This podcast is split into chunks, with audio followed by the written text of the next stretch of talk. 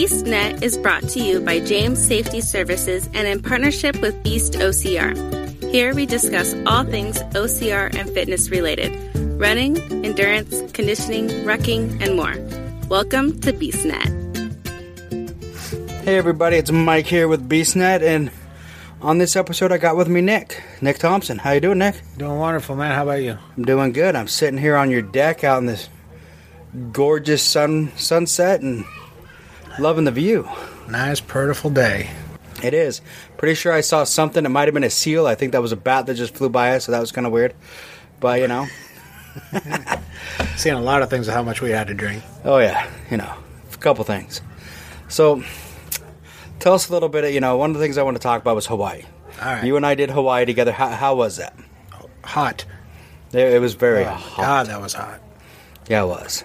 I think it was the hottest race I've ever done. The point where like I had to put stuff on my head and like fill my rag with like ice cubes and whatnot, and just have it drip down my face. It, it was bad, and that that was that was probably one of the hardest things on that race for me was the heat. Yeah, you get up at five in the morning and it's still like 83 degrees out before even the sun rises. Oh yeah, and it's just it's hot, it's muggy, it's it's humid. It, oh, it was brutal. But so we got up that first day. Well, first we did the taco mile. yeah, I cheated on that. I did my my choco tacos. Yeah, you used choco tacos for the taco mile. which is pretty Ice cool. cream melted before the first quarter mile. Oh, it did. Slurping with that nasty stuff. Oh. It looked like he had white all over his beard. It was hilarious. Yep, I'd We- been into Japanese porno at that point. Yeah, we won't say exactly what it looked like, but he just did. So, so that was fun. I mean, we had a couple. We had a little bit of fun in Hawaii beforehand. We did the Choc Talkies, and we did the Mai Tai uh, um, catamaran. Oh yeah, we Which was a blast. That's for sure. So I had, I had a few Mai Tais on that that trip, and uh, rode on the front of the boat. Yeah, and then we went out and we got those back scratcher drinks. Oh yeah, those were good too. I forgot about that. I still got my back scratchers. I've got them too. I've got them at the house, so I, I do have the back scratchers. I figure the wife ain't gonna do it. I gotta scratch my back, so Pretty much. There's a few other areas that I use to scratch, but we won't talk about that. but you know, do what you got to do. so, so then Saturday morning, we went and we went for the beast.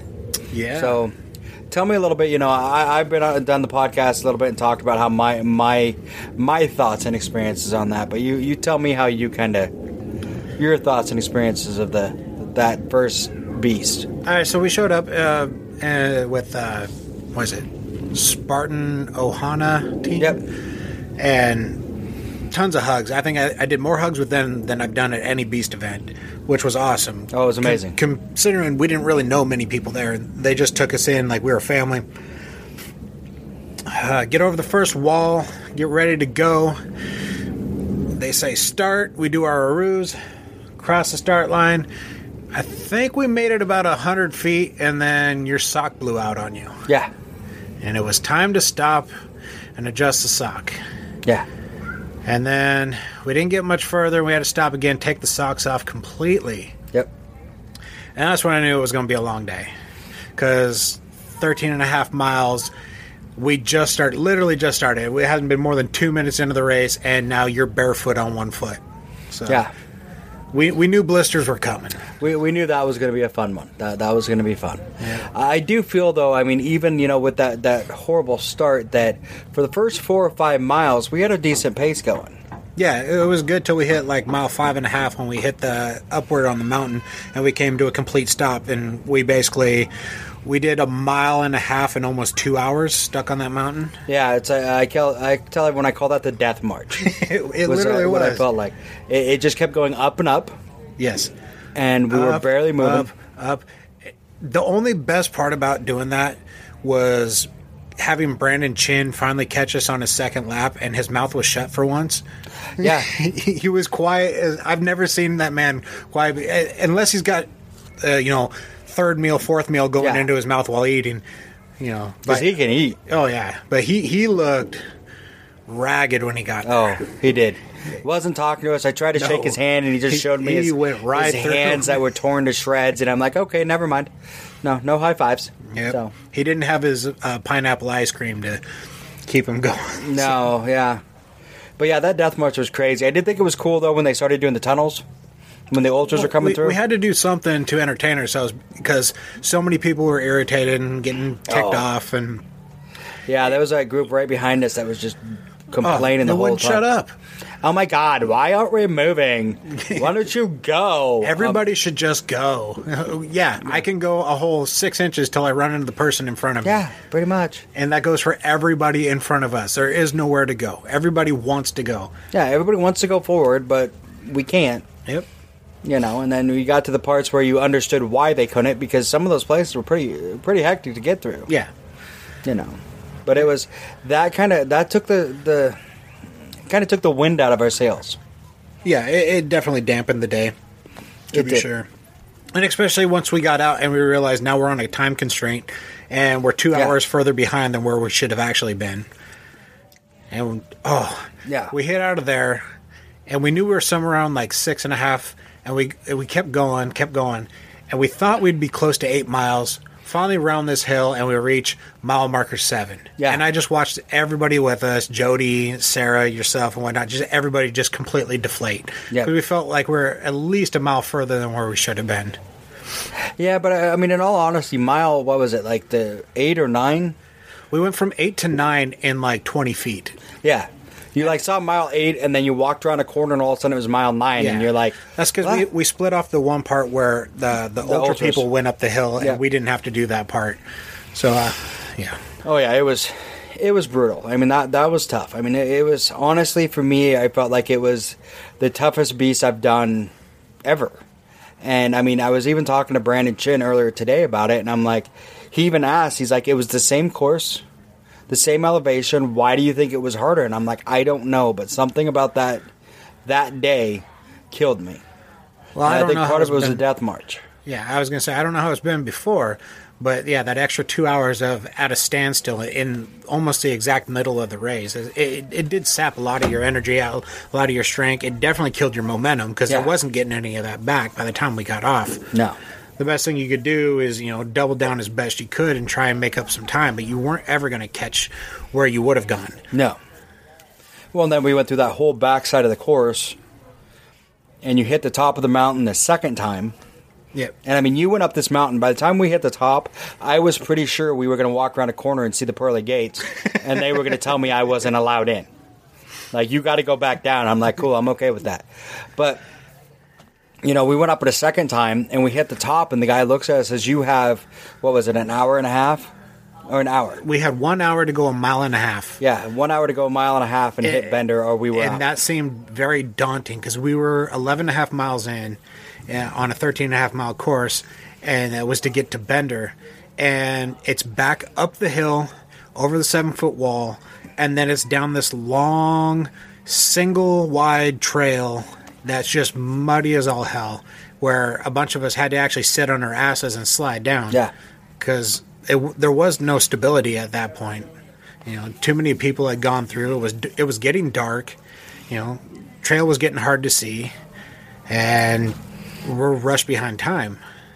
But you know, it, it, it got everybody moving just enough to get there because we knew if we could get to Bender, we missed the last cutoff. We don't we don't have to worry about cutoff now. We just have to finish before 9 p.m. and we Yeah. did. You know.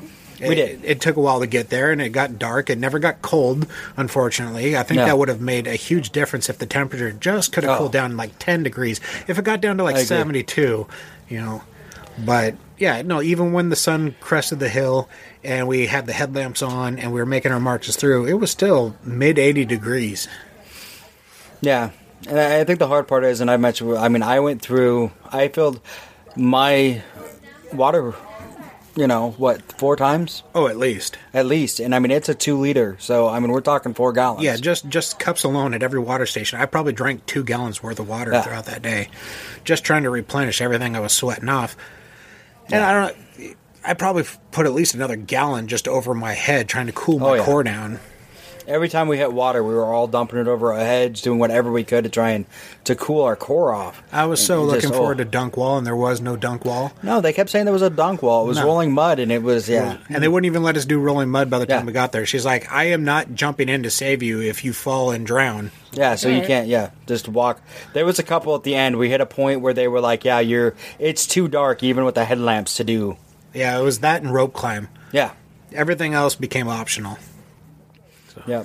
I, I did. I, I hit the the spear throw. Yes, you did. I did. Came through first try. Yep.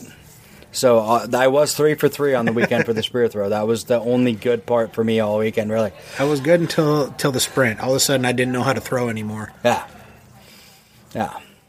So So we- everything else was cool. It, it was a, it was a new experience to do a lot of those obstacles in the dark. Yeah. Doing slip wall in the dark was kind of interesting. You know, uh, plate drag, uh, uh, inverted wall, what have you. Yeah. Yeah, that was all weird to do that in the dark and not being able to see. You know, then we hit the end and uh, what?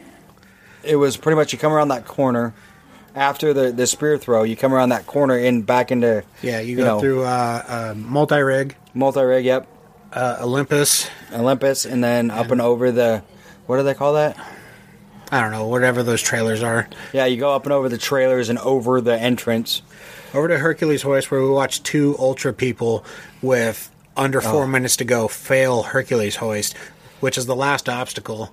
And you you just feel sorry for oh, him Oh, you at did. that point. It's I thought the one guy was gonna cry. yeah, well, I he looked he like was. it, I think he was doing his burpees and crying while he did his burpees. knowing you got to get those. La- your, your time is under four minutes before they close this race down, and you can s- literally see the finish line, and you have to sit there and do burpees on what you would probably consider one of the easier obstacles to do. Yeah, but I mean, I can understand it. I mean, 30 miles in, Oh. your body's seized up. You've been on the course for, at that point, what? It's got to be close to 15 hours. Yeah, and it's one of those things for guys like us, and I know it sounds bad, but because we're bigger, we can just grab it and pull. Oh, yeah. No, I'd lean back and Lean do back a little and go. squat, and Yeah. I'd pick it up five feet, do another little squat, another five feet. And Yeah, and the way you got guys like that, I mean, the smaller guys, they really have to fight because the the weight is you know more than they weigh. Yep. So, but yeah, that was. But then we finished, and I, and it was it was exciting. It was happy. It's I'm- definitely the longest beast I've ever done. yeah, But we all got through, and, and that was our goal, was to make sure that everyone finished. yeah, and which was awesome. I mean, we all finished.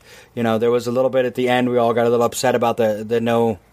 I mean, I did a little bit, but then it's kind of like you know, whatever. I didn't get my medal. They'll mail it to me. I'll They'll get fine. it eventually. It'll be seven months, you know, Yeah. like last year. But I at least I know I did it, and that was a big key for me. I knew I did it. Yeah. Well, you pushed through. You came through a lot for that race, and to get there at the end, it's like, well, you can take a photo with a medal, but you don't get one. Yeah, no, it, it's it's a little bit insulting. It but, is. You know, you would think they knew how many people registered. They would at least have that many medals on hand. You would But- think, but you know. Yep, yep, yep. All right, and now we're going to take a quick pause so we can hear from our sponsors. Like what you hear? Make sure and subscribe and review us on your favorite podcast platform. Be sure to find us on Facebook, Instagram, and Twitter. If you're using YouTube, please click the little red subscribe icon, then click the little bell for notifications of future episodes. And if you could, give us a thumbs up. And we're back. So we finished that first night, that that first race, and then you know Justin took us home, Mm-hmm. which was always fun waiting for the bus. I could barely stand up, and there I had to wait for that stupid bus. yeah, we spent an extra 20 minutes because we we finished and they said, "Oh, the last bus is at 9:45." We're like, "Oh, yeah, we got like 25 minutes before then, so we'll just hop on the next bus." No, it literally was 25 minutes before the next bus actually even showed up. Yeah, the nine Just forty-five sitting bus was the next trying bus. not to cramp up waiting for a bus. Yeah, Then get there. And then there's a tow truck in front of the bus when we get there. We just hop off because we're tired of waiting. And the bus just sits there with everybody else for at Oh, least yeah. another 15 minutes. It's like, you're Well, killing I us. felt, and I felt bad for that one girl who was like injured, oh, yeah. With and she was sitting in the medical, you know, whatever with the screwed up ankle. It's like, why don't you just drive her down to her car? But um, she's sitting there, and they did nothing. Nope. And they finally the lady's They- like, "Well, they- we're done with the medical. You got to get Yeah. out of the thing and sit down." They booted her off the Yeah. medical. Booted her off the was like, medical oh. freaking cart. I'm like, you oh can just sit on the ground and wait for a bus. Yeah. So at least when she got there, you know, Nick and Justin helped her get into the bus and everything else, and made sure she was okay. But it's just like, wow, Spartan, good good call on that one. Yeah. You couldn't have been in that much of a hurry. No, and even the medical lady that would, you know, was driving the thing was looking at the girl that's telling her, "Yeah, we're done. You got to cut her loose." Like, really? Are you serious? Yeah.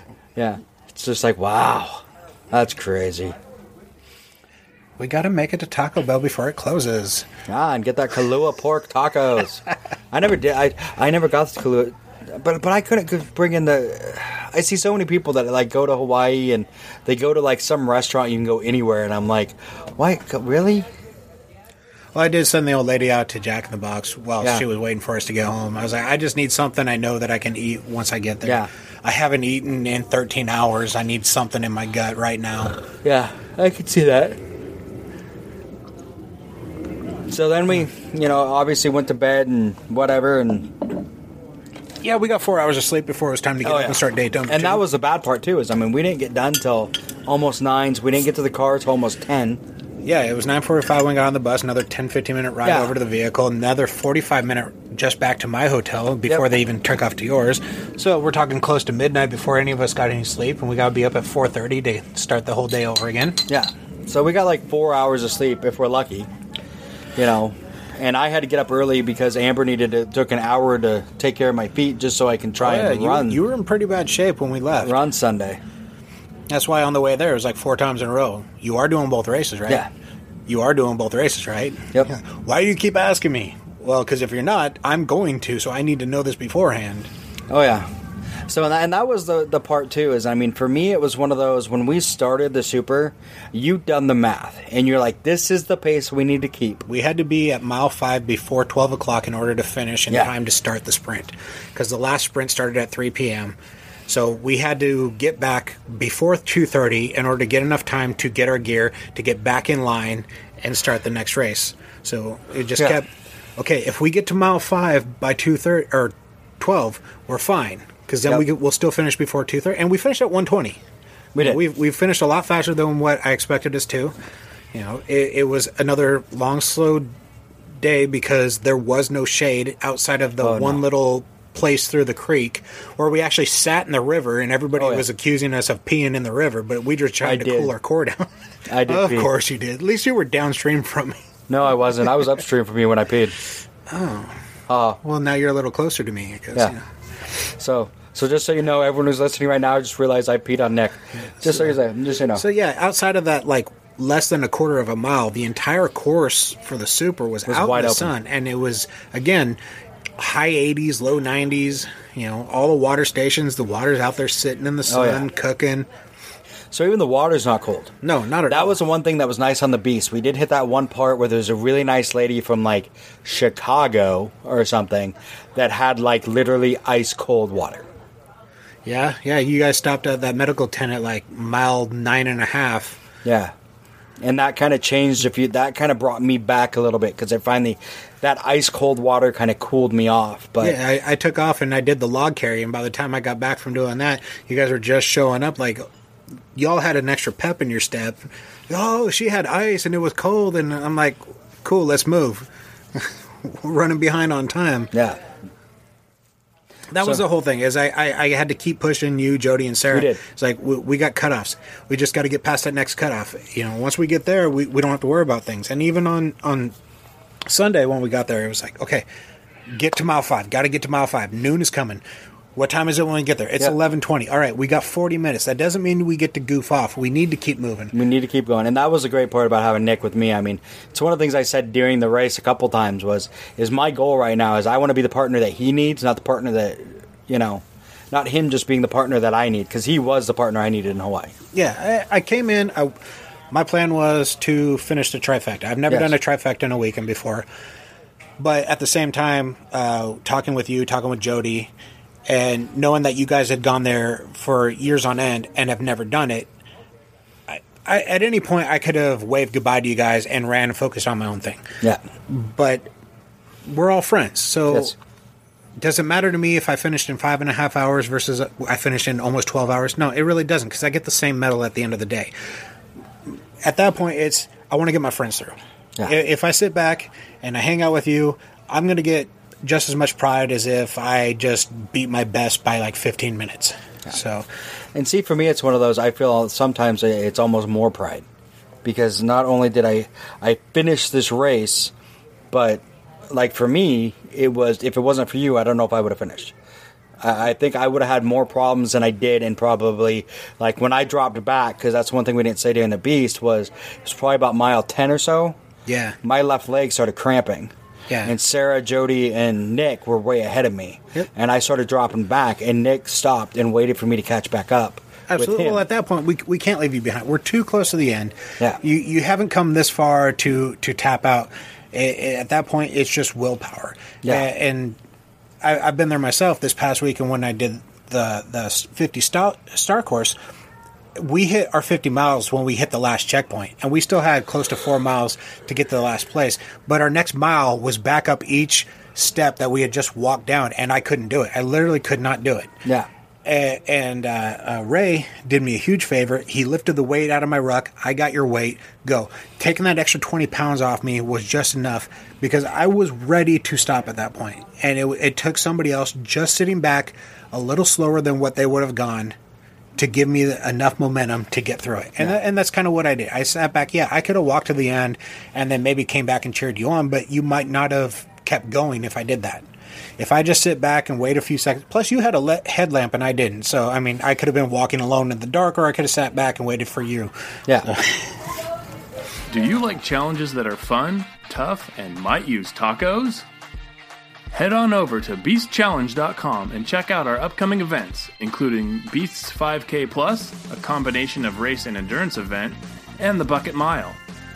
Keep an eye on the Beasts OCR Facebook group for event gatherings. For more information, head on over to beastchallenge.com and the Beasts OCR Facebook group. You'll be glad you did. and it was one of those things. I mean, we kept going and we finished. And I mean, like I said, you were you were a big part to helping me finish. So on the super, it was like you said, it was so hot and so nasty. I just kept, you know, drinking my water and kind of moving along. Um, I do want to, and that's been a big thing in my brain on whether or not I want to go back and do it again. And I kind of, I, I, I think I do, but I want to make sure I can go back and do it the right way. Did I finish all three races? Yes. But I skipped a few more obstacles and did a few things that I, I, I don't feel completely great about. You'd like to get to rope climb before they cut it off. Yeah. There. So, and that's kind of for me, as it was one of those. I feel like I didn't do everything, so I feel like I need to go back and do it again. Do I still feel like I earned those medals? Yes, I do. But I, I feel like there was some things I need to do. But the the super was, you know, it was brutal. Um, just being out in the heat all that time, and then we finished, like you said, about 120. Yeah. So we had time, you know, get something to drink real quick, go over and get our sprint packet, which they said, of course, you know, they couldn't give us in the morning. There won't be a line. yeah. We promise you. The promise there won't be a line. there there was a line, like A huge line, a forty dead minutes. stop line that didn't move, so we can sit out in the sun and roast when Yeah. the cores are already overheated. Yeah, and and I'll be honest, I was done. I, I was done. It took you a little motivation to get you over there. I think I think Justin hopping in on that one was a, a big difference on that because Yeah. Him not racing the, the entire rest of the weekend, just he was a lot happier at that point than you were by Oh, yeah. far. Yeah, I was toast. At that point, I already knew that I had, you know. But we I also know we had six hours to do four miles. Yeah. because it don't close down till nine. So And I even told you, as long as we get across that start line, I will stay here till uh, this place closes. Yeah. You know, it, it doesn't matter to me if if it takes us till nine o'clock. You know, and, and we finished pretty early, all, all things considered, with how beat up and tired and the heat and everything else. We, we, we were on the course what two and a half hours. I mean, about that, yeah, which is pretty good. I mean, it isn't that bad. I mean, for me anyway. But yeah, I mean, it was considered. Yeah, it was one of those things. Like I said, I could feel the the my you know heels bleeding, and uh, you know my my big toe. I knew there was a, a popped blister on that and a few other things. I knew my feet were screwed at that point, but it was like I might as well go for it. Yeah. you know, I mean, the year be- in 2017, I said no because I knew I was supposed to the next weekend, And it was only do four miles. but it was only four miles. I'm like, I'm going for it Yep. you know. Um, So I went for it. I mean, I'm paid for it now. It's been over two weeks, and I still can't put shoes on. But whatever. Um, you know, I- I'm hoping by the time Seattle happens that I can put shoes on again. There we go. But you know, I'm doing the race anyway, even if I have to do it in thong. uh, Just you know. get some Shaq shoes. You know, get some size 17s, you know, something that your feet can swell into, and you'll be all right. We'll just do it in flippy floppies. flippy floppies. It'll be awesome. Yeah. no, I, I, I'm not sure if I'll go back to Hawaii. Um, Hawaii was beautiful and whatnot. It was. Uh, I, I don't do well in the heat. I'm a cold weather person. So am I. You know, I would much rather do the race in Seattle in April when it's cold and freezing than I would Me you know, too. back in June or July when it's in like Idaho and whatnot and it's close to 90 degrees. You know, it does change the race completely. Gives you new perspective. It gives you, you know, something else to train for. But it's really hard in Western Washington to train for lots of heat because we don't get hot that often. No. Well, and I think part of it for me is I've thought about this, and one of the reasons I'd want to kind of go back and do Hawaii again is because of that. Okay. Because my body, the way it's it is, like this Seattle April, it was cold, whatever, but I could still push myself to go through it, and I was okay with that. With the heat, it was a completely different animal that my body wasn't used to, and that makes me want to train and try and do it better. No, and that really showed in April because yourself, me, Don, Mm-hmm. uh, Kyle, whatnot, we're all bigger gentlemen. We all kind of penguin walked and made it through the course no problem. While we watched all the, you know, uh, Yep. Miriam's, Mary Lou's, whatnot, all these small petite ladies and whatnot just falling off to hyperthermia left and right.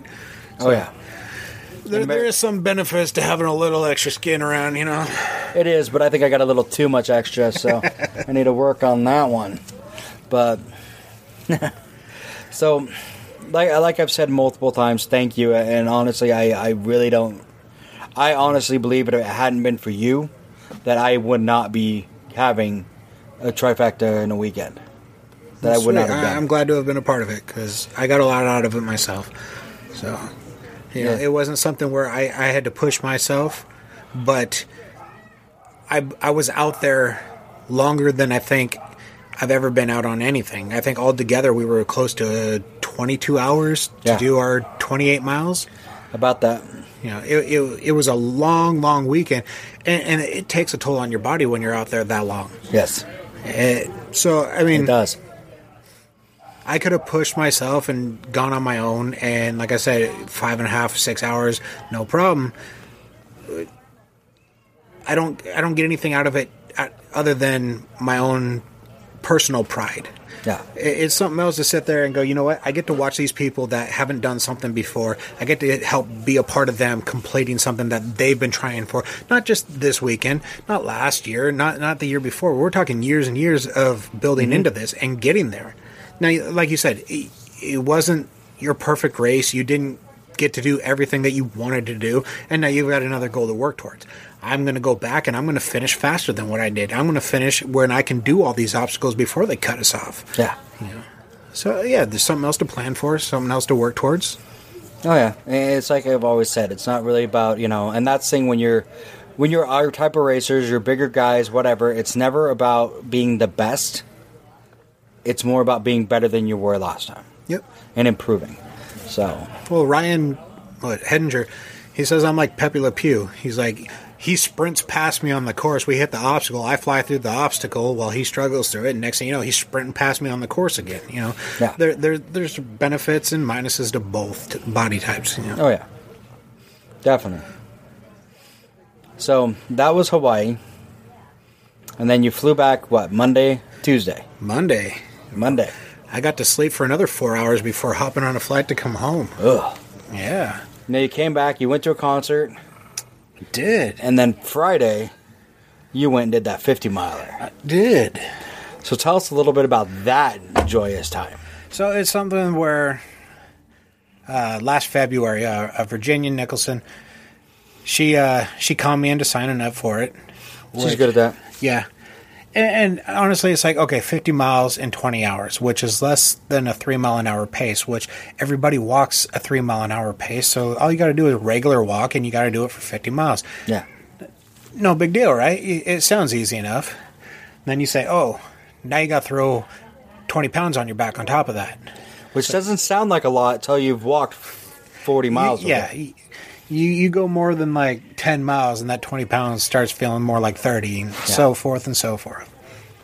But uh, we got our teams. I ended up with uh, Janelle, Ray, Adam, and uh, Daniela.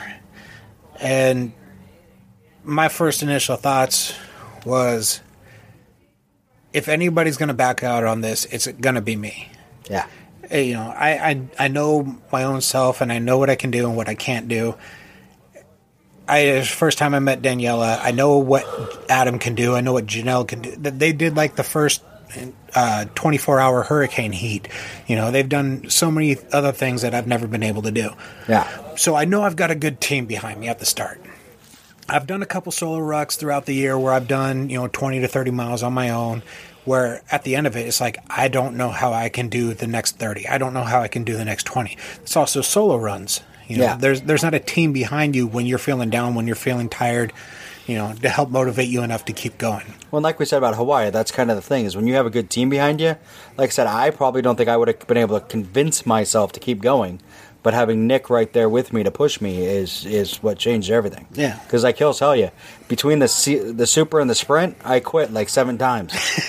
That is true. so, yeah, Nothing wrong with tapping out while still moving forward. yeah, I, I kept tapping out and You I just kept going. Didn't, you didn't physically do it. yeah, So it, we hit our start point, and it takes us a little while to plot our course. We watch people take off. We're probably one of the, the later teams to actually leave the start point, and we make our first way. And, and then the first few miles, it's hills and stairs, hills and stairs, and it's just you can see right away it's already sucking the life out of people. Everybody's Yeah. breathing heavy. Then we we hit the flats after the gum wall, and we start making our way way way out towards the the flight museum Uh, and you you see people like okay we're finally hitting flats. People feel a little more motivated. We got people kind of skipping and jogging. You know turn around. We start making our way from the flight museum to mercer island. Once we hit that bridge that's a two mile long bridge. Yeah, and you can see everybody start slowing down. I and a, a, as we start on the bridge, we're we're running into teams coming back the other way, and knowing where we're going and to where we're at now, we realize they're seven eight miles ahead of us. And that thought alone, you you can already see it's starting to bug people that we're falling that far behind. yeah, You know, and we know there's teams behind us, but we're already got eight miles behind other people. And you start walking, start walking, start walking, and then you turn around and realize you're by yourself. You turn around, you can barely see your team. So people are starting to really struggle, and it's it's in the middle of the night. We're we're only six seven hours in. Get to the checkpoint, turn around. Now we got to go back the two mile bridge, back to where we're going a- and the struggle becomes real for people at that point.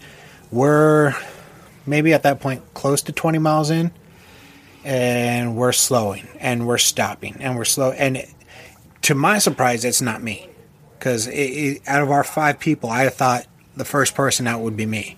yeah, And we make to the next checkpoint, which is the Jimi Hendrix. And now, all the time that we've we've been building up and getting ahead of schedule, we're now back to our start time. You know, we can't fall much further behind before we're not going to complete before the time hack. Mm-hmm. You know, but the sun's finally come up. We've been on the course for nine hours. We've still got 11 more hours till the cutoff. We got to make it to checkpoint six, which is the middle of the UW campus. We get out over there, in and the middle of the UW campus. You said you were at the Jimi Hendrix. That's in Renton. no, Jimi Hendrix is downtown Seattle. It's over like the the Chinatown district. Like his grave? Oh, no, not his statue. Oh, his statue. I'm thinking his grave in no, Renton. yeah, Okay. not his grave, his statue. So yeah, the middle of downtown Seattle, all the way over to the UW campus where the big fountain is. I mean, it's still a hike, but yeah. And as we're making our march, uh, we hear Daniela. She's done. She's still moving forward, but she keeps saying she's done. She she can't do this. She's done. And all of a sudden, our boy Adam, he's falling further back and further back, and now he's throwing up, and, and things just aren't looking good. But everybody's still moving. Yeah. We finally make it to UW, and you know, it's announced, hey guys, we're running low on time. And my response is merely, yeah, we've stopped way too many times. We need to keep moving. And that's when Adam tells us, listen, I'm holding this back. I, I'm not going to be able to finish. I'm tapping out. To my surprise, he, he's literally one of the last people I would have thought to say, I'm done. And we're 32 miles in. We still got 18 miles to go, Yeah. which, you know, the, like I said earlier, Dan- Daniela the whole time has been sitting there going, I'm done, I'm done, I'm out, I'm out. As soon as Adam is out, she's now following suit. So we're already down uh, two people out of five, which at the start of it, the cadre said, listen, this is a 50% completion event. And, and Janelle just told him, well, thanks for the, you know, motivation. He's like, I'm not here to motivate you. I'm here to be real. This Yeah. is a 50% completion event. We're, we're down to two of five at this point, so we're already near 50%. And, and you know, I didn't know Daniela before this race, you know, but I've seen enough females in endurance events to know that they have no problem doing laps around gentlemen out there at any moment. So I wasn't taking anything away from her. It did surprise me. So, you know, we, we said our goodbyes, gave our hugs and whatnot, and we'll see you down the road. Our, our next point is we got to head out to this park. I think it was Magnuson Park at this point. and sun's finally up. We're starting to warm up. Everybody's got a renewed attitude. We've lost two. We're not going to lose anymore. Yeah. Now, physically, we're all beat up. So now at this point, it's all mental. And we we had to start breaking things down. It was no longer let's make it to the next checkpoint. Let's finish this event. Let's you know let's worry about tomorrow. It now becomes we're going to make it to this next light and we're going to get across this intersection before it becomes a red light. That that's how far down we had to shorten everything in order to keep ourselves, you know, mentally focused in this. Yeah. But with each step, you know, brings new problems. Our our feet, we've already gotten hot spots. Our our blisters have, are, are blooming and are now exploding. Janelle had a huge explosion on the side of her heel about 35 miles in where we're we're talking over the size of a silver dollar. Now we have to stop at a bus station next to this homeless dude and try and patch this thing up just to get her to keep moving. And she's making a pact with me, Nick. I'm I'm not going to stop, and I'm not going to let you stop. You don't let me stop. And so that's our plan. And we just keep marching, just keep marching, just keep marching. Get to the next part and realize we got to turn around. Now everything we got to do is now uphill. Oh. And, and it, it sounds worse than it actually is. The uphills are better because the way we've been going, all our blisters are pushed in one direction. Yeah. No, I can see that. It's only when we start going downhill when you, you're, oh. you're looking forward to it, but now you're pushing your blisters in the opposite direction, and now the pain kicks in, and you can't ignore it because your feet are already swollen. The blisters that you have that you've tried to patch up are now leaking out past the patches and whatnot. It, it's just Yeah. sheer willpower and, and seriously narrowing your vision down to the next step right in front of you. You're not looking beyond it because if you look beyond it, you're going to overwhelm yourself. You're never going to finish this event. Yeah. And we push our way through to Green Lake. Uh, Green Lake, we get a short five minute rest, and none of us really want to move from there. But we still got two checkpoints to go. Uh, our, our next checkpoint, which is our last, and then straight over to the finish. Well, somehow we messed up on our checkpoint.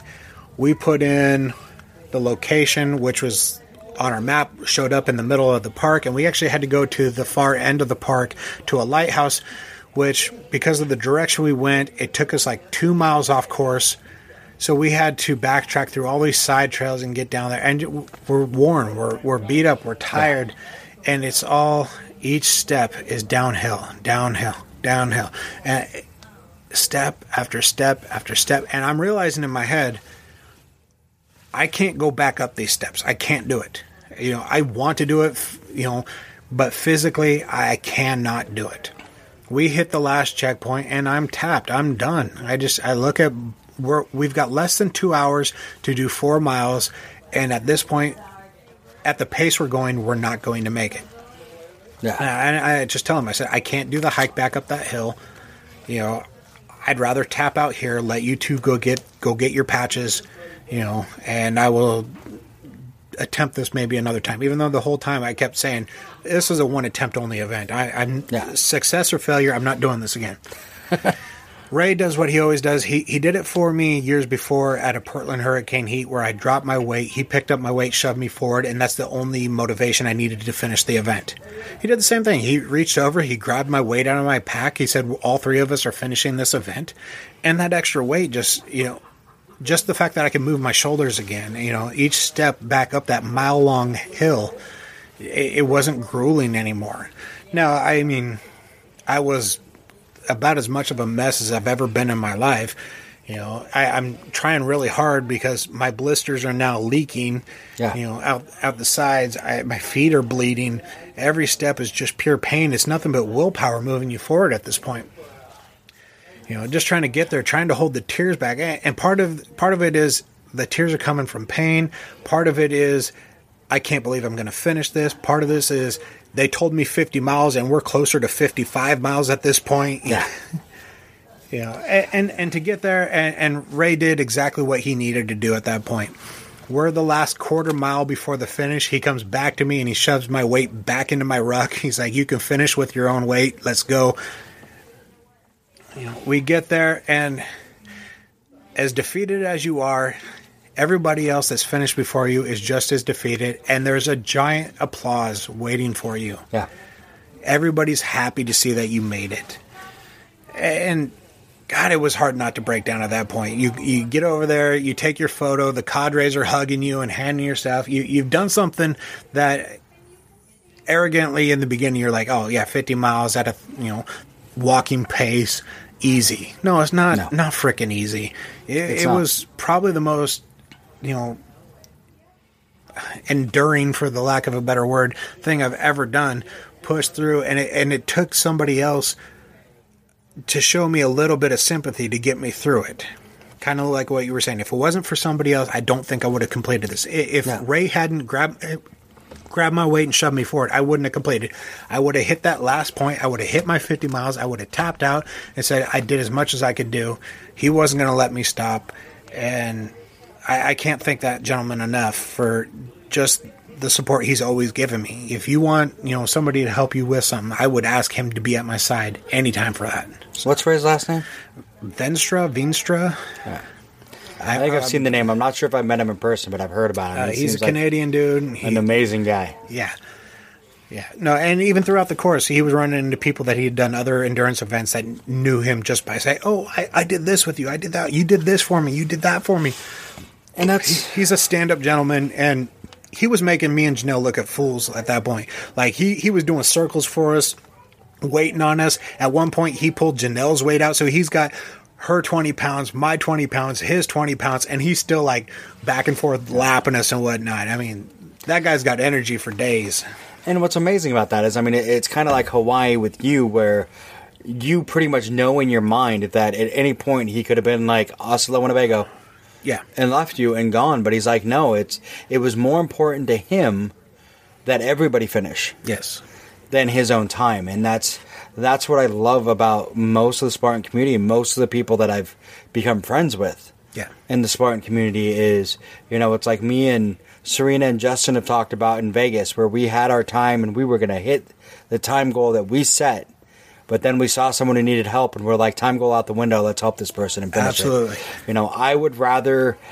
It's more important to me if I had a chance at first place, but I would have to leave somebody behind and they weren't going to finish the race so I could get first place. I don't think I could do it. Yeah, and, and that, I think that goes for most people. Is you want to see the best of humanity, you show up to one of these events, whether Yeah. it's a regular race or whether it's an endurance event, what have you. It it there is an individual goal, is. but nobody has an ego so large that they won't set their own personal goal aside to make sure that somebody else succeeds. No, no, and that's what's amazing. And I think a lot of it comes down to, and I mean, it's you know, uh, Dingo pointed this out to me after uh, I, I DNF'd in Hawaii, and he said the biggest thing is he's like, you guys lost lost sight of the warrior ethos, and I'm like, what do you mean? We didn't leave anyone behind, and he's like, no, but you didn't put the mission first. And I'm like, I never thought of it that way. We always put. He's like the warrior ethos is in in order by the way they should be really followed. Yeah, And uh, leaving no one behind is the last one. Because there are points like on, you know, uh, on your 50 miler where you pretty much Adam had to decide that hey, if I continue with this, the mission's going to fail. All of us are going to fail. Everyone's going to fail. So Yep. it makes more sense for Adam to say, "Hey, I need to check out." Yep. So that the three of you I don't want to stop. I could probably push forward, but if I push forward, nobody's going to finish. Yeah. So to put the mission first and say, I'm stepping out so that the mission can continue. And that's what I think a lot of people forget. And sometimes it's not. If the mission's going to fail, then you probably need to leave the person behind. And that was my my problem in, when I DNF'd in Hawaii the first time. Is even though I had my boot, there was actually a guy with us that was moving slower because he had broke his arm on the race and we were helping him and getting him through. And because of helping him, it threw, slowed us down enough that we DNF'd. And it was one of those we really should have been like, "Cool, you got you to a volunteer. You're on your own. We're out." And that's kind of one of those things that it's really hard to do. But I still would rather. I still it's still hard for me on that one. I'm still like feel like I would have rather DNF because I helped somebody than to say I'm leaving you behind. But on that one, it's kind of one of those. His arm was broke. He needed to be like off the course. Yeah. So And it goes back to what I was saying earlier is when we went to our second day in Hawaii, where I'm asking you four times, you're going to do both races, right? You're going to do both because I'm doing both races. Yes. If you're doing both, I will get you through both. But the moment you tell me you're not, I got to go because this is what I came for. he's full of it because I told him I wasn't like seven times, and he's kept going. And but you still got there before Yeah. cutoff, so I did. And it was one of those. I kept saying I'm not doing it, but like you said, I'm like I'm done. I can't do this, but I'm still stepping forward and wa- moving. So it's kind of like okay, Yeah, and you also the realization that okay, we're doing a sprint. It's only four miles. We got six hours to do four miles. You can you can crawl. Yeah. six miles in four or four miles in six at hours. that point I almost wanted to. I mean, we probably looked like we were crawling at that point. oh, my feet hurt. I destroyed those shoes. I had to buy new freaking shoes because those were my everyday Skechers. I'm just like they're the only shoes my freaking swollen, torn up feet are going to go into. Yeah. So, yeah. Well, you know, and that's kind of what we were doing during the the star course. Is uh, this goes back to uh, Kyo Cha? He would always tell you, accept your situation. Okay, well, accept the fact that you're doing this event, accept the fact you're this many miles in, accept the fact that you've got this many miles to go, accept the fact that you're going uphill or you're going downhill, that you've got this weight on. And, and it was always uh, focus on the immediate. Yeah. What what do you need? And that's what I was talking about when we started shortening the course. We started shortening it from location down to this intersection, down to this block. We just got to get here. We just got to get there. And by the time we hit our mile or our number eight checkpoint, okay, we've got this many hours to get this far. Does your business need first aid, AED, OSHA, flagging, or other safety training? James Safety Services is your one stop shop. Find them on Facebook today at James Safety Services WA and ask for a quote on hosting your training needs. So I, I I've learned a lot of lessons from Kuel, from Dingo, and whatnot. Oh, it's- that it goes far and beyond just you know the hurricane heats or their firefighter fit or uh, doing workouts with Kuel or whatever.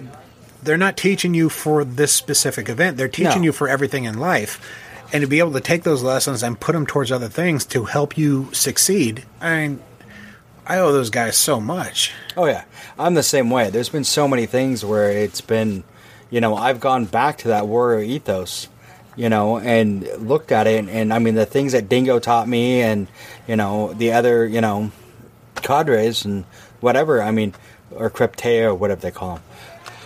But the things they taught me doing those hurricane heats has been life, life changing. They, they, it's not just those hurricane heats. That's one of the things I've told a lot of people. If you've never done a hurricane heat, it's a. If you look at it the right way, it's a life changing event. It really is. You know, you've just got to take the lessons and realize that those lessons they're teaching you aren't just for a hurricane heat. They're to look at life in a completely different way. You know, and I got lucky because I've done two hurricane heats. One of them, Dingo was a Krypteia. The second one I did, Dingo was a participant Ah, there you go. and was my partner through the whole thing. And that's actually where the Pretty Mike comes from. Because of the whole thing, he kept calling me Pretty Mike. and that's where that nickname came from and stuck. But during that whole thing, every time I looked at him, and he, I had that look. I didn't even have to say it, but I had that look like I can't do this. And Dingo's looking at me, going, "Yes, you can. Change your mindset." The second you reason you can't do this is because you're telling yourself you can't do this. It's the one and only time which I everyone knows. What's my worst obstacle? What's the one I hate the most? The dunk wall. That hurricane heat, I went under because it was a double dunk wall in Seattle that year. I went under that without a second thought two times in a row during the hurricane heat because my team had to do planks until I finished. You're doing it for the team. It's it's not about Yeah. you anymore. It's about everybody.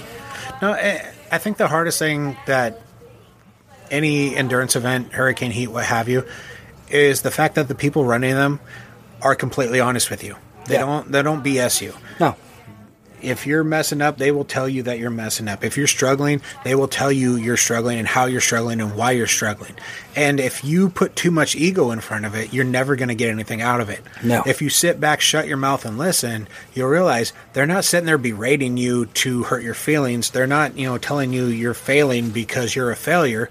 They're telling you so you can learn and you can grow. And, and yeah, I've had Dingo, Kuhl, and Cody at every endurance event that I've done for Spartan, and it's been the same uh, motivational speak the entire time. This is what we're doing. This is how we're doing it. This is why we're doing it. You are going to learn from this. If you are struggling at this point, the next one from a regular to a 12 hour, you're not going to succeed at a 12 hour. No. If you take these lessons that we're giving you and you put them into practice, you can get there. Uh, Dingo, at my second uh, hurricane event that I ever did, he sat there and he was telling us how he failed his first four 12 hour events. Yeah. And this is the guy running them. I've failed four times. I'm going back for a fifth. I'm going to get it on my fifth in my head. And the fifth one he did, you know. So it wasn't, he's telling us, hey, I'm telling you that you're failing at this part and this part and this part, and you're never going to do it. No, he's telling you you're failing because if you work on this, you will be able to succeed. I even failed at this. Yeah. I'm not above you. I'm not better than you. You know, I failed myself and I've learned from it and I've built myself up and I'm going to move on to the next rung and I'm going to get it. And I'm going to finish and I'm going to be better a person because of it. Yeah, and he's going to help you. Yeah. I mean, it's like even in Hawaii, I saw Dingo when we were there. And I saw Dingo and I was talking to him and he's like, "How's the, you know, the exercise going?" I'm like, "I've been having issues really getting a good cardio down, you know, because of my foot issue and stuff." And he looked right at me and said, "I got a cardio workout for you. I'll be sending it to you shortly." And that's Dingo. I mean, it's like, "Oh, you have a problem? Here's what here's my solution to it and how I'm going to help you." It's not you know he's not doesn't berate you to try and make you feel bad he's just like hey let me help you this is what i think you Here's should do Here's honesty. I'm not going to lie Yeah. to you. I'm not going to coddle you. I'm not going to, you know, play No. down like you're a two year old and I'm afraid of hurting your feelings. I'm going to be straight up and honest with you. I don't have time to BS with you. This is what it is. Fix it. Yeah. And Dingo knows, and me and Dingo have had the conversation about my issues with, you know, my weight after the injury, and I know it, and Dingo's been very, you know, short with me about it. It was my own decision on how I dealt with the injury. I did not do what I should have done, and I gained a bunch of weight. I know it, he knows it, and he's helping me to try and figure out a way to, to change that now. You know, just because I made a mistake and I did it wrong to begin with does not mean that I can't fix that Yeah, you can overcome and fix and overcome it now. And that's what Dingo and a lot of those guys were really good at was telling you how to here is your your obstacle, here is your hurdle. Doesn't matter how you came to be, what you mistakes you made to get there. This is what we, you know, we're going to help you do to get past it. Yep. You know, it's when we did the first uh, the hurricane heat with them. It was Virginia was there, and Virginia was afraid of heights Oh, the A frame. and the A-frame, and Dingo made her go over that thing. I think four or five times because he saw the look on her face when she went for it, and he's like, "Oh, you're afraid of this? Come on, let's do it. We're going to do it until you're not." And she did, and he did. He that was what they, they were good at. They would find what you had issues with, and they weren't doing it to be mean. They were helping you to get past that obstacle. And that's a lot of the stuff, like you know, the 50 miler and everything else. A lot of that becomes a mental obstacle. Yeah. It's pushing yourself. It's you know one of those things like you said. Ray taking the the you know the pack, the little bit of weight, got him moving. I mean, it's. Yeah, after after like 32, 33 miles in, it, it became mental for almost the rest of the Yeah. race. The last four miles, when we were doing 50 to 54 miles, that became sheer willpower at that point. Yeah. Now it's okay. You've already finished the last checkpoint. You, you've already gotten the help that you need. Somebody else is carrying your weight. You need to move now because now it is on you. There's there's no BS left. It's all you here. Yeah. Just take one step after another. I know they suck. I know it hurts. Keep moving, keep moving, keep moving. You can't let that person up there that's picking up your share of the weight, eh, you know, you can't fail that person now. Yeah. Even when you wanted to fail yourself, you can't fail them. And and it sounds bad, but it gets harder. It's harder to fail somebody else than it is Yeah. yourself. It's so much easier to give up on yourself than it is to give up when somebody else is right there telling you you can do it. Yep. And it's you know when I did the marathon, you know a couple years ago, I think that was the hardest part for me because in my brain I told myself if I passed twenty miles, it was mental after that, and I was stupid to quit. Um, Don hit a point, and, and it's different because I, I say that, but then Don hit like 22 miles, and he gave up. But that was, I mean, he was having full on back spasms, and I get that. But it was a total mental destruction for me to take the one person who's been with me the whole time saying, Come on, you can do this, let's go, keep moving, and my motivation, and all of a sudden, with four miles left of the race, yeah, I'm out and that was the hardest four miles of my life Yeah, I can imagine so. because I had no one there with me. I had the the course marshals offering to give me rides. They're like, "You can barely walk," and I'm like, "Yeah, but I'm past that 20 mile mark and I'm finishing this stupid thing." You know, and it was it was probably the hardest four miles of my life. I cried. I'll be honest. I literally tears rolling down my face because I never felt so alone in my life. But you know, and then I went back and you know, me and Don did another one There you go. in June, and he finished, and I was so proud of him to see him finally finish that, that full marathon. Um, you know, I had a EMT with me the whole time to make sure I didn't heard die. that. I heard that. But you know, but it was still, it was very proud. I was so proud of him, and I don't know if I've really ever told him how proud I was to see him. He's him. not. He's lying.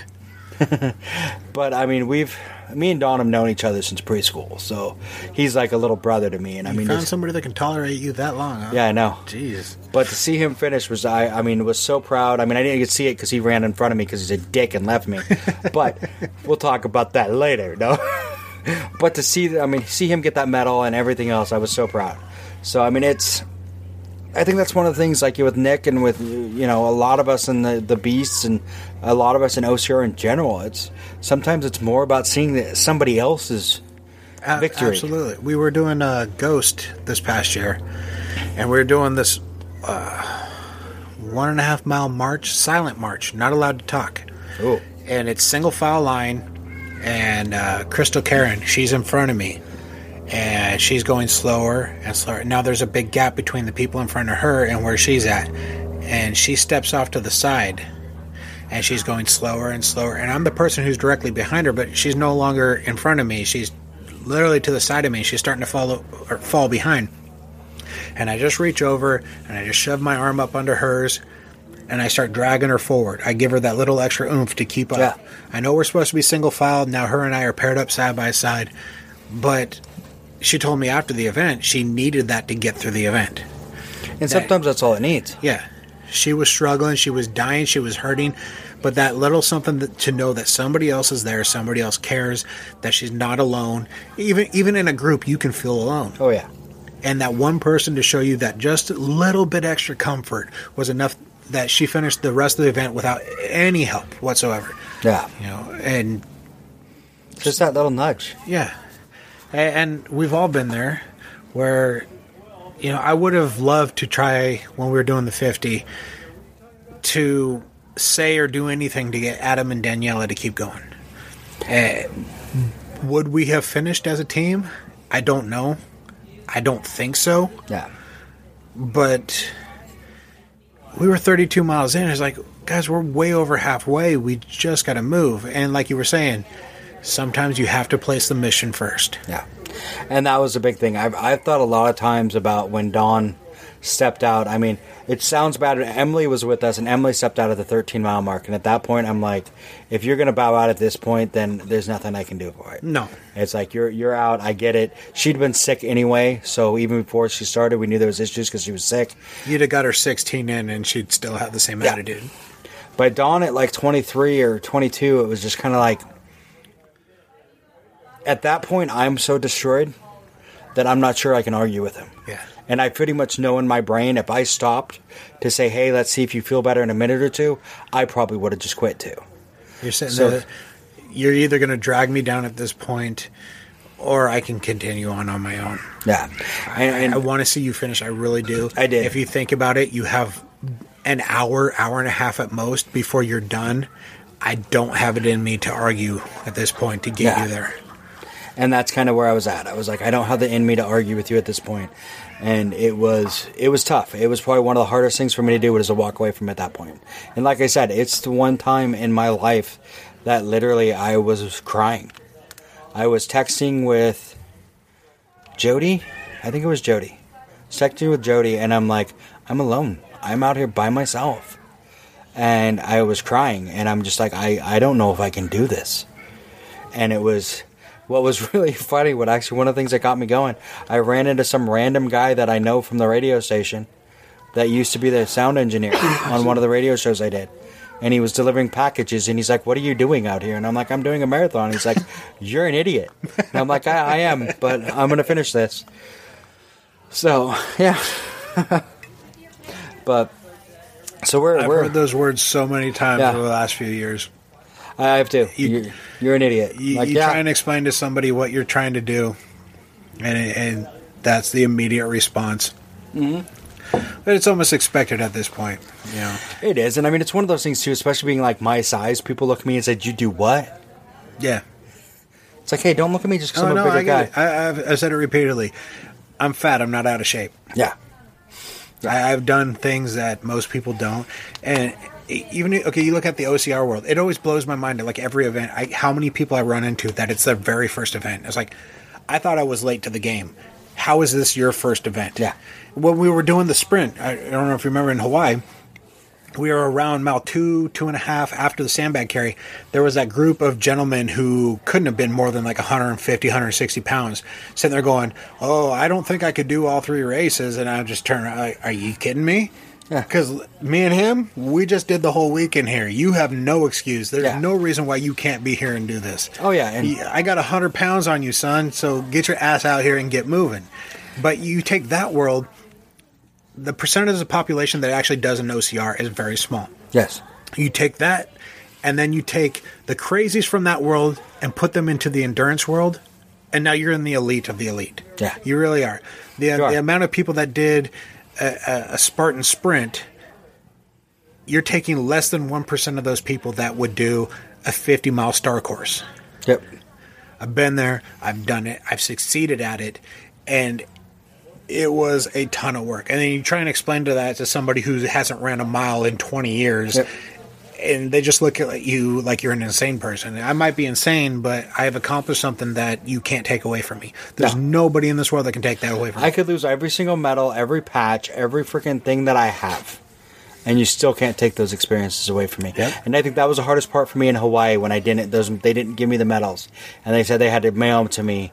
Was for me to come to grips with the fact that, hey, I didn't get the medals, but I still have that accomplishment. Yeah, it's I still know what I did. No, yeah. You can think back on it for the rest of your life. I did this. It took me four years to get there. I got I there. it. I did it. I have these people around me that help me. You know, it, nobody can take that from me. Was it perfect? No. Can I get it perfect? Yeah, maybe next time. But at least I've been there. I've been there and I, I pushed myself to that limit. And that's the thing is, I mean, a lot of times when I like being street team in Spartan and doing the, the Roadrunner events, there were so many times people were like, oh, Spartan, I don't think I could do that. You know, I'm not in good enough shape. And I'm looking at him going, look at me. look at you. Yep. And I've done over 30 Spartans. So where's your, what's your excuse now? Yeah. You know, you're you're not. It's not that you're out of shape. It's that you're afraid to do it. Yeah, you know, well- it's like doing Tough Mudder here in the next couple weeks. I've never want to do it because I don't like the electricity. but I'm going to do it anyway because I need to push myself to pass that. I'll do that one with you. We'll go through it together. Oh, yeah. we'll, we'll hold hands and we'll get shocked in our nuts and we'll drop to the ground and we'll keep going. And pee ourselves and whatever. So, No, like when we did did my wedding last year, uh, one of my which was awesome. I'm so pissed I missed that. one of my friends, uh, she was my wife's bridesmaid, and she she's over three hundred pounds. And we started the race, and you remember? Well, I guess you don't remember because you weren't there, but the big hill there in Washougal was the start of the race. No, no, I remember that. I did the race. Remember, I just got hurt. Sorry, Okay, okay, before your that's, wedding. that's right. So we started straight up that hill, and she was dying. She was puking. She was crying. You know, she was done. She wanted to walk off that course. And kind of like what I was saying, what happened with Crystal is I walked up, I threw my arm up under hers, and I said, You're not done. You're not stopping. We're still going. Let's keep Yeah. uh, step after step. And as the next wave 15 minutes later and the next wave a half hour later and so forth and so forth. As they came through everybody was stopping. Everybody was giving her hugs you know patting her on the back. You've got this. You can do this. And Yeah. you could see her mindset change. She went from i want to walk off this now. I can't do this to halfway through the course when we hit hercules hoist she's helping other people do hercules hoist She's Yeah. never done this before. And all of a sudden she went from, you know, I'm dead inside and I can't do this to I'm helping everybody else through, you know, finish the race. She's like, I get it now. I understand why you love doing this. Yeah. It's it's beyond just me. It's an entire community. And that's it. And when you come do Tough Mudder in, t- in two, three weeks, you're going to understand Tough Mudder, those obstacles aren't designed to do by yourself. I've heard unlike that. Spartan. It's designed to do as a group. So whatever obstacle you hit when you get there, everyone there is your new best friend. Yeah. Because you have to work as a team right now to get through this obstacle. And, and that is why it, it's my preferred race. But if you want to challenge yourself individually, it's Spartan all the way. Yeah. Well, it's one of those things, and I and I love that, and I've seen it with other people. The same exact thing where you start a race and they're like, "This is stupid," and I don't like it. And then by the time you get about a half half to three quarters of the way through the race, they're helping other people. And all of a sudden, that whole mindset have changed. Of I get it now. I see why you do this, and the the the team idea is amazing, but it's it's awesome to see that sudden change. Oh, yeah. And I've seen it a few times in races where all of a sudden you get that where people are like, I get it now. No, there was a time where when we started doing Spartan, I couldn't do eight foot wall without help. Yeah. Then you saw in Hawaii, all three days we hit eight foot wall. I was up and over by myself, no problem. I've been having problems with those since I tore the my rotator or tore my my bicep in Montana two years ago. But Getting if over there wasn't wall. all those people for years on end giving me that shoulder, giving me that you know Mm-hmm. knee, giving me that whatever to help get over it, I don't know if I would have ever grown as a person. No. I would have been that same person that looked at that wall, said, "I can't do it," walk around and keep walking. Well, it's like look at Hawaii. How many times did we stop to help one person to help our team, and then all of a sudden someone's right behind them, like, and you can see that look, like they want to ask you for help, but they're like, ah, I don't know, and you just look at them and say, "Come on, you need a knee, let's go." Yeah, you're next. That's You're it. let's do it. And even when they hesitate, nope, come on, let's go. Go, let's go. You saw how everyone else did it. You're right behind them. It's like, oh, but you you want me to step on? Yeah, step on my shoulder and go. I always say, "Oh, but I'm so heavy." I'm like, "You're not as heavy as me. Trust me. Let's go." Yeah, come on. Yeah. And you see that a lot. I mean, it was it was even in uh, Washougal. You know, the week be, weekend before, there was a bigger girl that was like in the inverted wall. She's like, "Nope, I can't do this." And we all looked at her and said, "Oh, yeah, you can. Let's do this." And like it, we all, you know, it took four or five of us, and we needed Benton because of the height, because none of us could reach up to like high enough to push her over the somebody wall. taller than four feet. Yeah, we had to get someone taller than four feet, and I mean, but it took a group of us, but we got her over. Yeah. You know, and it's and the look on her face after she did it, she's like, "Oh my god, I made it!" It's the little success. You And went it's just- from completely yeah. defeated to not even wanting to attempt it to getting up and over. And yeah, you might not have done it by yourself, but you still But you got up and over. Yeah, and that look on her face that that is why I do this. And next time, maybe you will get up and over on your own. Because you've already broken that wall now. Yeah. It went from an impossibility to yes, I can do this. I might not have done it on my own, but I can do this. Yeah. And next time it might be on your own. And next time it might not just be on your own. You might help somebody that was like you before. Yeah. And you know how many times I've seen like on monkey bars or some of those others where like there was someone and I was trying to remember who it was. Was it Jody? It might have it might have been Jody, but one of those ones where it was someone I went through with and they went up to that and they're like, I can't do the monkey bars. And I'm like so they're like, I'm gonna go do my burpees. I'm like, Did you try? Well no, because I know I can't do it. Get up there and do it. Try it. And they made it all the way across and like, Oh my god, I can't believe I did that. and I'm like, You never would have known Yep. If somebody didn't tell you to go do it, you would have been stuck Yeah. in your own head. You've been over there doing burpees. Maybe you did all 30, maybe you didn't. Whatever, but, But you, who knows? you built that wall up on your own. Yeah, you built that mental wall, and who knows how long ago you've been able to do those mount- monkey bars. Yep. But you built that wall saying that you can't. Uh, I lost my ego in this event years ago. Yeah, I got no problem doing a thing and, and failing. Because what's there to be embarrassed about? All you Yeah. got to do is look over, like if you're doing a Spartan race, look at the burpees on. Those are all people that fail alongside you. Yep. And everyone's got something to work on. And maybe, uh, like like Twister, I'm 50% on Twister. It really comes down to where it is on the course. You know, I failed every time, but I will tell you, I pretty much reached up and tried it every time. I've done it where it's early in the course and no problem. And I've done it where in Montana it was the very last obstacle and I've done it. Yeah. And I've done all matters of in between where I've failed. Heck, I failed one time in Sacramento. And that was when they first put the grips on. It Mm. was the grips were on every single rung. There was no getting around not having grips. And like third rung in, I fell, and I felt disappointed and whatnot. And then two seconds later, Dingo falls right in front of me and I just I tried really hard not to smirk and laugh. You know, there's Yeah. there's my Krypteia right next to me. Yep. If he's not doing it now, I don't feel so bad. You know, but yeah, it literally comes down sometimes to where these things are on the course and where you are at during that day. All you have to do is look at uh, Spartan Beast in Seattle versus a Spartan Super in Seattle. Weather Oh. makes a huge difference. Huge. You, you you might do the monkey bars with no problem whatsoever in September, but in April when we've got that thick mud and downpouring rain, those bars you might not be able to hold yourself up on. Yeah, This, the thing is, you still have to make that attempt. You do, and that's the one thing. It's like I mean, it comes down to you know uh, Lorenzo in Washougal, and that's what it came down to. When he went to to do it, he was chasing the guy that was the age group ahead of him.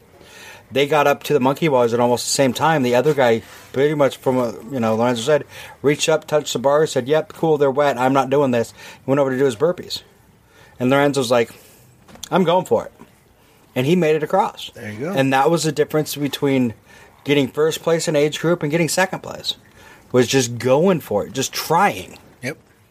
You know, and that's what it comes down to sometimes. Sometimes when you don't think you can do it, you can't. I'm very surprised that for those elites and whatnot, that it's not mandatory to make an actual attempt on every obstacle. Oh, trust me, that's been one of the big arguments I've had with quite a few people. Is it's I think it should be a mandatory attempt or mandatory completion because I mean I've watched some of those national series races where there's people that reach up, touch the monkey bars or whatever it is, say I can't do this and go do their They burpees. know they can burpee out faster than you Yes. know, making the attempt. Then, and then they know they're fast enough that they could catch.